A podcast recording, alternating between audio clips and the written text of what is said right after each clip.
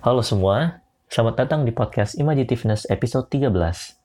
Hari ini gak akan ada materi-materi kayak tiga episode kemarin, karena gue udah capek nge-craftingnya, gue udah capek bikin talking points-nya, dan kayaknya gue cuman pengen misuh-misuh sambil marah-marah, gak marah-marah sih. Pokoknya gue cuman pengen ngomong sih sebenarnya. Jadi, selamat datang di episode 13 podcast Imagitiveness.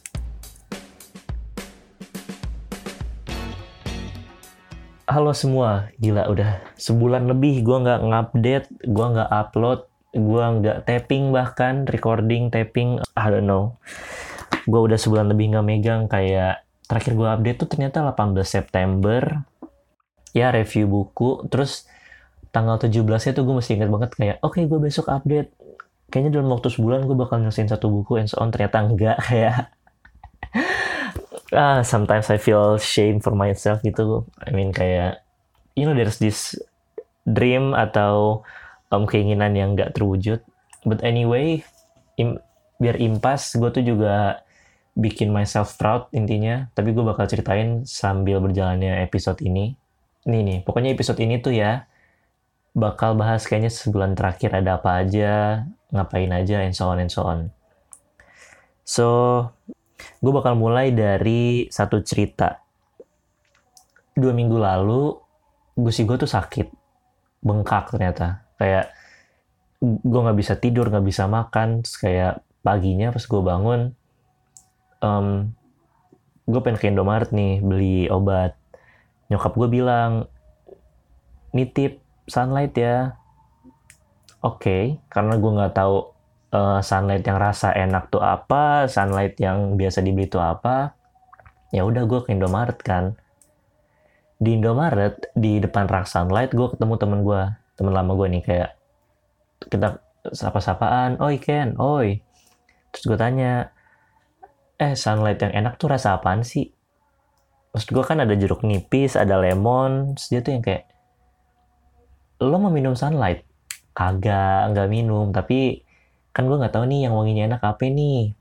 Oh terus gue kira dia bakal nunjukin sunlight either itu kan jeruk nipis lemon. Ternyata dia ngambil sunlight tulisannya sunlight habatus sauda. Terus gue tuh kayak lu cuci piring pakai propolis.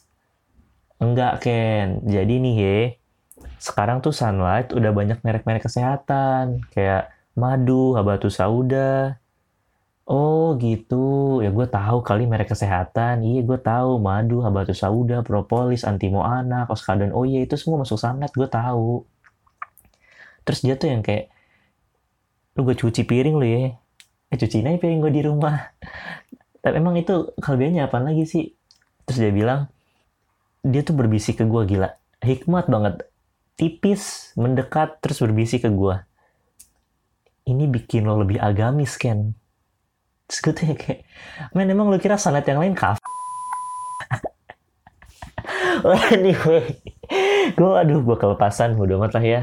Maksud gue kayak, men serius gara-gara sunlight dong lu berpikir lu lebih suci daripada yang lain kayak gue gak ngerti ya kenapa dia bilang lebih agamis kayak wah mungkin dia pernah lihat sunlight I don't know mungkin dia pernah datang ke Indomaret terus raknya kosong terus dia tuh nanya Mbak sunlightnya kosong ya? Mbaknya tuh yang kayak jawab, enggak mas lagi pada soljum, I don't know. Sahabat, sahabat, sahabat tuh sauda. Maksud gue kayak, men sejak zaman Nabi nih ya, piring tuh kalau kotor dicuci, nggak diselawatin terus bersih. I don't know. So, um, selama pak selama karantin ya, selama pandemik juga gue doing apa yang disebut dengan expanding perspective. Um, gue mulai belajar uh, mostly gara-gara film The Social Dilemma sih, tapi kayaknya ntar itu bakal di episode terpisah. Pokoknya film itu tuh nyeritain tentang information bias sama echo chamber yang kita receive every day di sosmed kita. Ini sampai nggak kerekam, aku bunuh diri sih harusnya. Semoga sih kerekam lah ya. Harusnya kerekam. Nah, dari situ gue tuh yang kayak ke-trigger, oke okay, mungkin ini benar juga nih gue mulai harus eh, sebenarnya gue dari lama udah pengen yang kayak nyoba-nyoba gitu sih. Nyoba a lot of things nyoba jadi orang-orang lain. Um, gue lihat quote di film mana ya apa, apa di Twitter gitu pokoknya follow the footsteps of a stranger. Karena kayak gini ibaratnya lo tau kan tahun kemarin Indonesia tuh udah kayak kapal pecah udah kayak tinggal ada satu tembakan yang kayak dor udah perang datu dua kubu ya kan? Well kubu satu sama lain tuh selalu berpikir oke okay, kubu yang lain tuh jelek kubu yang ini kok gini banget kubu yang ini tuh gitu banget. Dan gue tuh dulu ada di situ juga gitu. Nah gue tuh ngebayangin ya kalau misalnya kita semua nih ada di satu titik yang sama satu tempat yang sama terus kita tuh cuma ngelihat satu sama lain sebagai manusia aja udah. Kita coba mempelajari kenapa dia bisa ada di kubu yang berseberangan sama kita. Misalnya kayak oh dia udah all this life dia udah belajar agama. Setelah lagi kayak oh oke okay, all this life dia udah teknologi pisan I don't know. Meskipun dua-duanya sama-sama punya potensi untuk mempelajari satu sama lain cuman kenapa justru kita membenci satu sama lain? Itu yang gue bingung. So I was like oke. Okay. karena gue juga sebenarnya gue tuh sebenarnya dulu pengen jadi jurnalis tapi kayak nggak jalannya aja gitu kayaknya ke sana. Um, jadi gue mencoba itu. Gue mencoba untuk oke okay, gue jadi netral gue coba follow. Baby stepsnya adalah gue start dari following orang-orang yang gue dulunya nggak banget. Kayak yang tadinya gue pikir apaan sih ngapain sih follow orang kayak gini? Apa sih kayak gini gini gini? So on. Bukan pelajarin sih gue coba lihat backgroundnya gimana background checking um, sekolahnya domisilinya followersnya circlesnya. Dan ternyata seru kayak ketika lo keluar dari this echo chamber yang udah build untuk diri lo sendiri terus kayak gue gue belum selesai dengan diri gue sendiri gue tahu. Cuman kayak expanding hal yang selama ini nggak lo tahu tuh kayak I don't know menurut gue fascinating aja sih. So gue mulai dari follow gue mulai dari ikutan juga. Nggak ikutan acara sih tapi kayak gue mulai lihat video-video YouTube-nya um, ada ada part yang benar, ada part yang salah. Masalahnya adalah gue nggak tahu ini gue gue menyalahkan part ini gara-gara otak gue berkata ini salah atau emang gue nggak setuju aja, I don't know. Terus apa lagi ya? Sampai kalau di lifetime gue, gue tuh udah so far joining in three what so called community. Kayak gue nggak bakal sebut community-nya apa aja sih tapi yang pertama adalah gue join ke satu komunitas di mana mereka percaya akan kekuatan uh, frekuensi dalam lagu.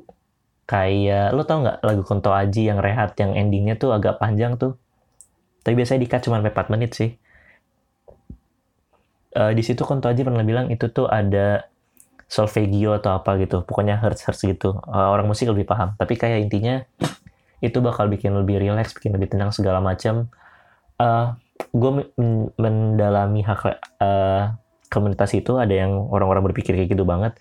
Tau nggak ternyata tuh ada certain frekuensi yang bener-bener dibuat untuk anti corona, you know, kayak increase your immune. Um, ada juga untuk increase confidence, ada juga untuk attract wealth gue nggak ngerti gimana cara kerjanya tuh biasa sumpah.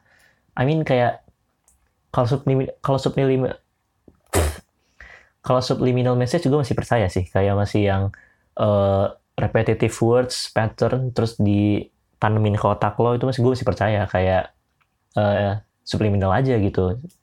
Tapi kalau yang lagu dan frekuensi I don't know how it works I don't know why. You know ada 4.500 lebih orang di dalam grup Telegramnya dan hampir 2.500 itu nanya hal yang sama. Gimana caranya mencari pacar? Gue tuh yang kayak wow wow. Gue nggak bilang ini weird tapi kayak the level of desperationnya itu tuh kayak you know itu kan harus dibarengin sama usaha lo juga kan? Of course dong. Harus lo effort juga dong. Gak mungkin lo kayak dengerin lagu tiba-tiba ada pac ada uh, cewek atau cowok gitu datang ke rumah lo gue mau jadi pacar lo. Nggak mungkin kan? I don't know. Dan itu frekuensinya beragam banget. Kayak bukan cuman orang-orang yang kita pikir yang bakal ada di sana. Ada juga yang kayak you know a lot of people lah. Frekuensinya tuh gila banget men. Pengusaha. Gue nggak tahu ya itu sebenarnya berhasil apa enggak terus uh, karena gue pikir oke okay, this is this cost my sanity enough. Gue gue gue mendengarkan sih. Gue beberapa juga gue coba dengerin kayak how it works? Gimana ceritanya ini bekerja? Maybe you just put your faith in there terus tiba-tiba lo bakal kedatangan this enlightenment something I don't know. Tapi gue percaya sih kalau emang ada orang-orang yang cukup percayakan itu ya udah dibiarin aja nggak usah nggak usah apa ya nggak usah gue bilang salah nggak gue salahin juga mereka. Gue cuma bingung aja caranya bekerja gimana itu doang. Second community yang gue joinin adalah this community yang encourage lu untuk tidak melakukan uh, sexual self love activity as long as you can kayak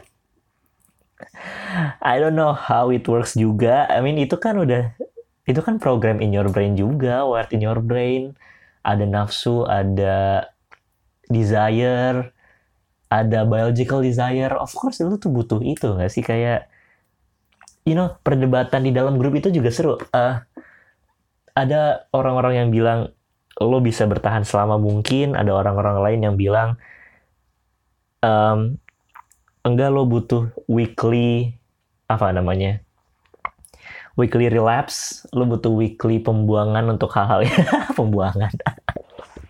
lo butuh weekly pembuangan untuk hal-hal ini. Um, argumennya selalu soal dokter Boyke bilang minimal dua kali per minggu. Yang selalu, yang satu selalu bilang kayak enggak kalau kalau itu adalah orang-orang lemah yang bilang kayak gitu terus kayak you know ah gue capek ngeliat perdebatannya tapi the funny thing adalah mereka tuh nge-share progres mereka kayak men gue udah 100 hari.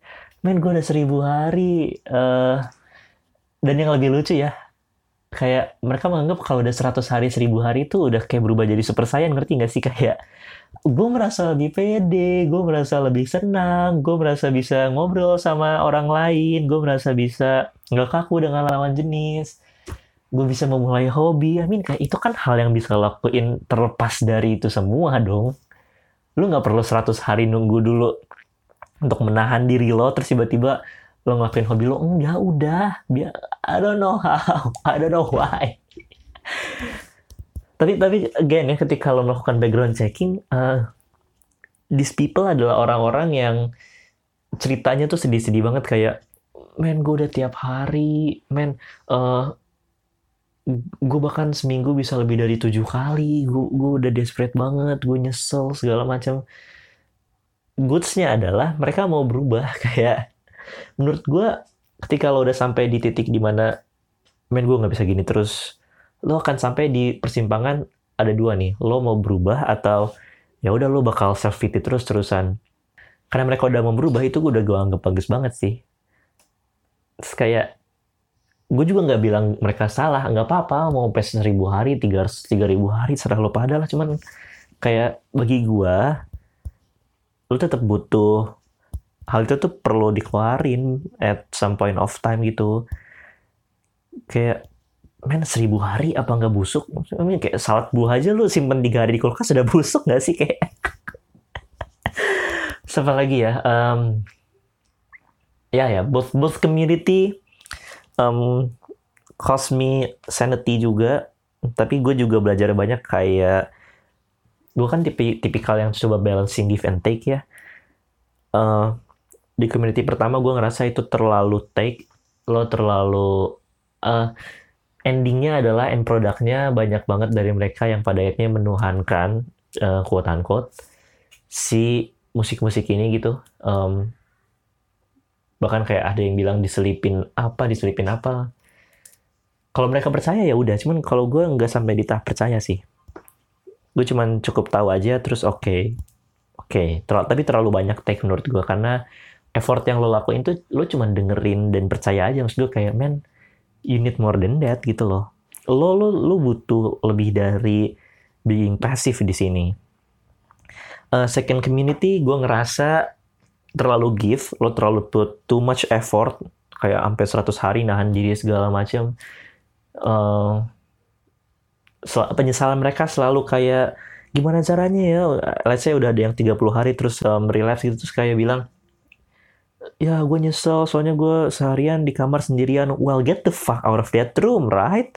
Kayak lo pengen perjuangin ini kan ini udah keluar dari kamar lo dong.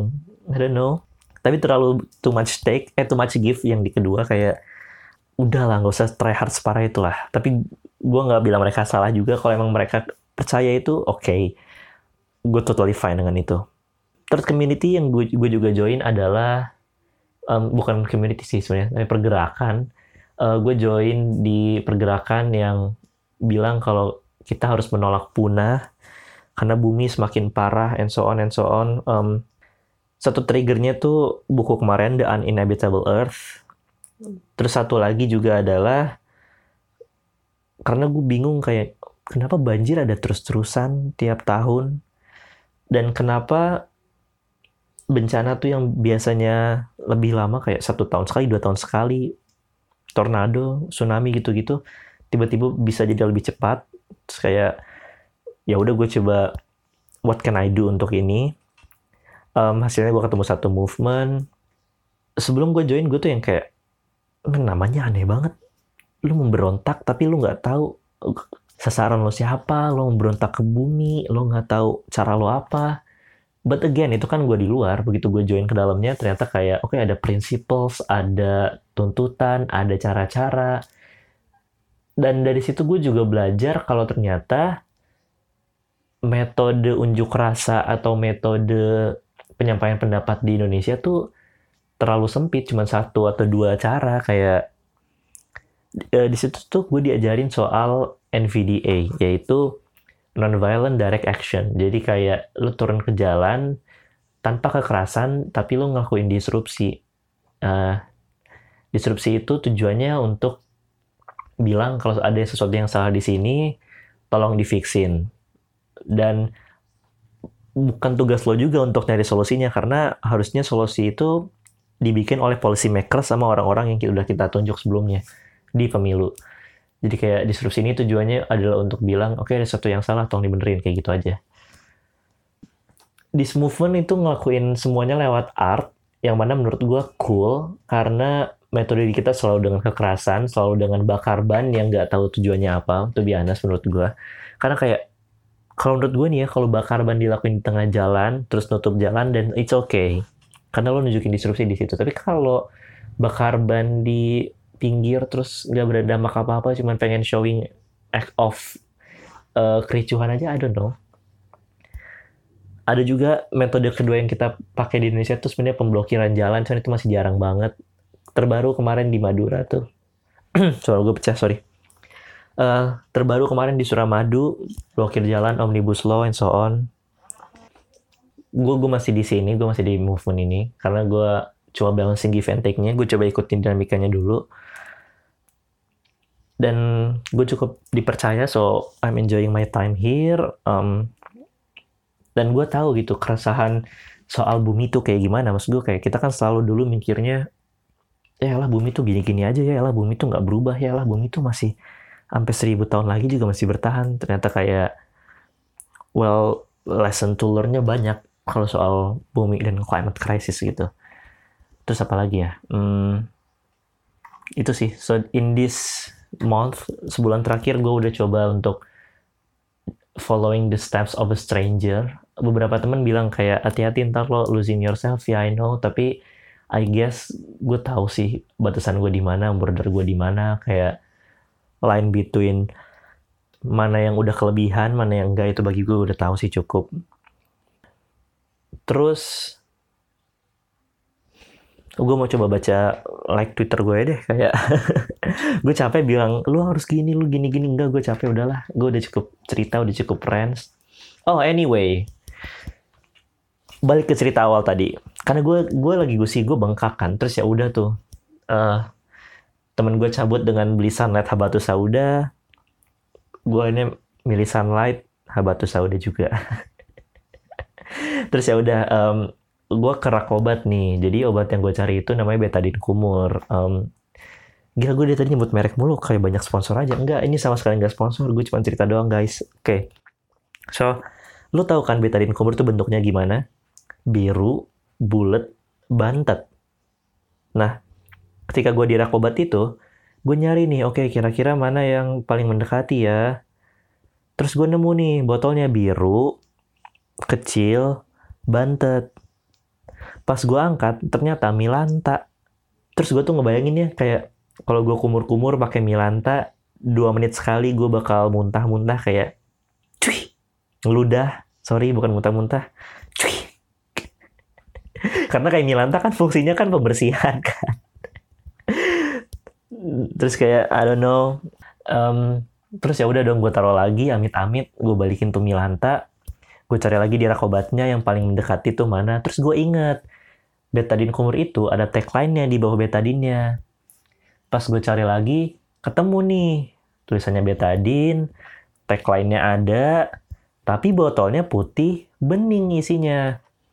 Pas gue baca tagline-nya untuk mengatasi keputihan gue kayak udah gue balikin. Terus nggak ketemu men. Gila gue ngabisin waktu doang di situ. Harusnya Indomaret tuh ada betadine kumur. Ini kalau ada orang Indomaret denger lo harus siapin betadine kumur di Indomaret lo. Udah itu ya kan. Gue cabut gue nyari obat tempat lain. Um, gue mau baca likean Twitter. Thailand gila men. Gue tuh nggak tahu ya apa yang terjadi di dunia kayak Thailand demo uh, soal kekeluarga wah kekeluargaan. Ada tuh kekeluargaan kayak koperasi maksud gue soal oligarki dan monarki kekuasaan di sana. Uh, terus apa lagi? Omnibus sudah cukup capek. Ini nih ada berita nih ini lucu banget. Judulnya gini. Istri cerita alat kelaminnya kecil sampai orang sepasar tahu lelaki Probolinggo lapor polisi. Terus kayak captionnya tuh si, si pelapor adalah PNS yang murka dipermalukan oleh istrinya. Jadi kayak ini orang uh, sama istrinya, istrinya tuh cerita mulu ke orang-orang lain sampai sepasar tuh tahu kalau misalnya alat kelamin dia kecil kan. Terus tau enggak? Komennya tuh gini. Yang tahu jadi orang sepasar plus polsek. Maksud gue kayak well make sense sih karena kan lo lo lapor kan kayak lapor polisi lapor polsek Man, istri gue cerita mulu kalau kalau kelamin gue kecil. Berarti kan di polsek, lu, lu kebayang gak sih kayak momen ceritanya tuh? E, Pak, saya mau ngelaporkan istri saya. Ya, atas tuduhan apa? Atas pencemaran nama baik. Emang kayak gimana ceritanya? Ya, istri saya cerita ke orang-orang sepasar kalau alat kelamin saya kecil. Terus kayak sepolsek tuh teman-teman polisi pada yang kayak nengok semua apa nih I don't know. Lucu banget sih. Apalagi um, pemerintah di Asia Tenggara lagi adu kejak kejaksaan. No kedak jalan I'm sorry. Thailand ya masih soal oligarki. Jakarta Omnibus Law Indonesia terus Malaysia oke. Okay menteri-menteri yang langgar karantina nggak dihukum udah lebih dari 100 hari. Sementara rakyat nurunin masker sebentar doang didenda tiga setengah juta rupiah. Menteri pengajian pinter main TikTok doang nggak kerja. Anjing maksud gue kan kayak oke okay, TikTok sama Tadarus tuh depannya sama-sama T. Cuman maksud gue kalau lo dipasangin amanat menteri pengajian orang-orang pasti expect lo untuk ngelakuin Tadarus kan daripada TikTok. Kenapa main TikTok. I don't know. Gue tuh udah sampai tahap kayak this this capek ke dunia this feeling of desperate ke dunia itu tuh udah yang kayak udahlah gue ketawain aja lah. Uh, terus apa lagi ya ya di Barcelona juga um, ada protestan yang dari Katalan tuh yang pengen merdeka kayak ngebakar bendera-bendera Spanyol di Barcelona untuk menandakan anniversary dari several Catalan independence leaders leaders yang dihukum penjara. Um, terus apa lagi? Terus juga ada rekaman video orang-orang yang dibantu oleh masyarakat setempat pas polisi lagi sweeping, jadi kayak ditolongin gitu. Ada juga teori fenomena psikologi grassroots, ada juga I don't know. Um, demo kemarin udah udah bikin kita cukup terpecah ya kayak shiftingnya tuh tentang apa yang terjadi saat demo dibanding kenapa kita harus demo kayak you know kalau nggak ada alasan kenapa demo itu ada maka apa yang terjadi saat demo tuh nggak bakal ada. Iya nggak sih? Maksud gue kayak lu ngapain bakar halte? Lo ngapain bikin undang-undang diem-diem? Kayak gitu nggak sih? I mean kayak ah, I don't know. People udah divided dari situ. Uh, terus apa lagi? Thomas Partey finally sign for Arsenal. Yes, finally. Tapi masih kalah kemarin lawan City. Laikan gue udah cukup lama juga ya. Well, anyway, karena ini juga udah mau selesai kayaknya. Nggak selesai sih, tapi gue udah cukup capek kayak anjir setengah jam. Well, cerita terakhir teman-teman. So kemarin gue dari gue dari luar, terus kayak pas gue jalan pulang itu gue ngeliat nih ondel-ondel. Nah, ondel-ondel itu kan biasanya lagunya kayak gue expect tuh lagunya kayak uh, Tanjidor Betawi, Kicir-Kicir, Unyil. Tapi pas gue dengerin baik-baik ternyata lagunya Alan Walker yang gini, Lily was a little girl, you know kayak men kreatif banget. Orang-orang Indonesia tuh kreatif banget gila. Gue kaget karena ondel-ondelnya tuh tahu gak sih joget awkward kayak mereka atau mereka ondel-ondel terus cuma bisa gerakin tangan doang sambil goyang-goyang badan? I don't know. Gue tuh udah sampai di titik di mana nanti nih kalau tiba-tiba ada saman tapi lagunya JKT48 gue nggak bakal kaget karena orang Indonesia se kreatif itu kayak heavy rotation keria I don't know tapi mungkin suatu saat bakal terjadi kalau collab kayak gitu karena kita orang-orangnya yang kreatif-kreatif banget parah. Well, itu aja setengah jam rants, curhatan, cerita, jokes garing gue. Terima kasih sudah mendengarkan. See you on next episode.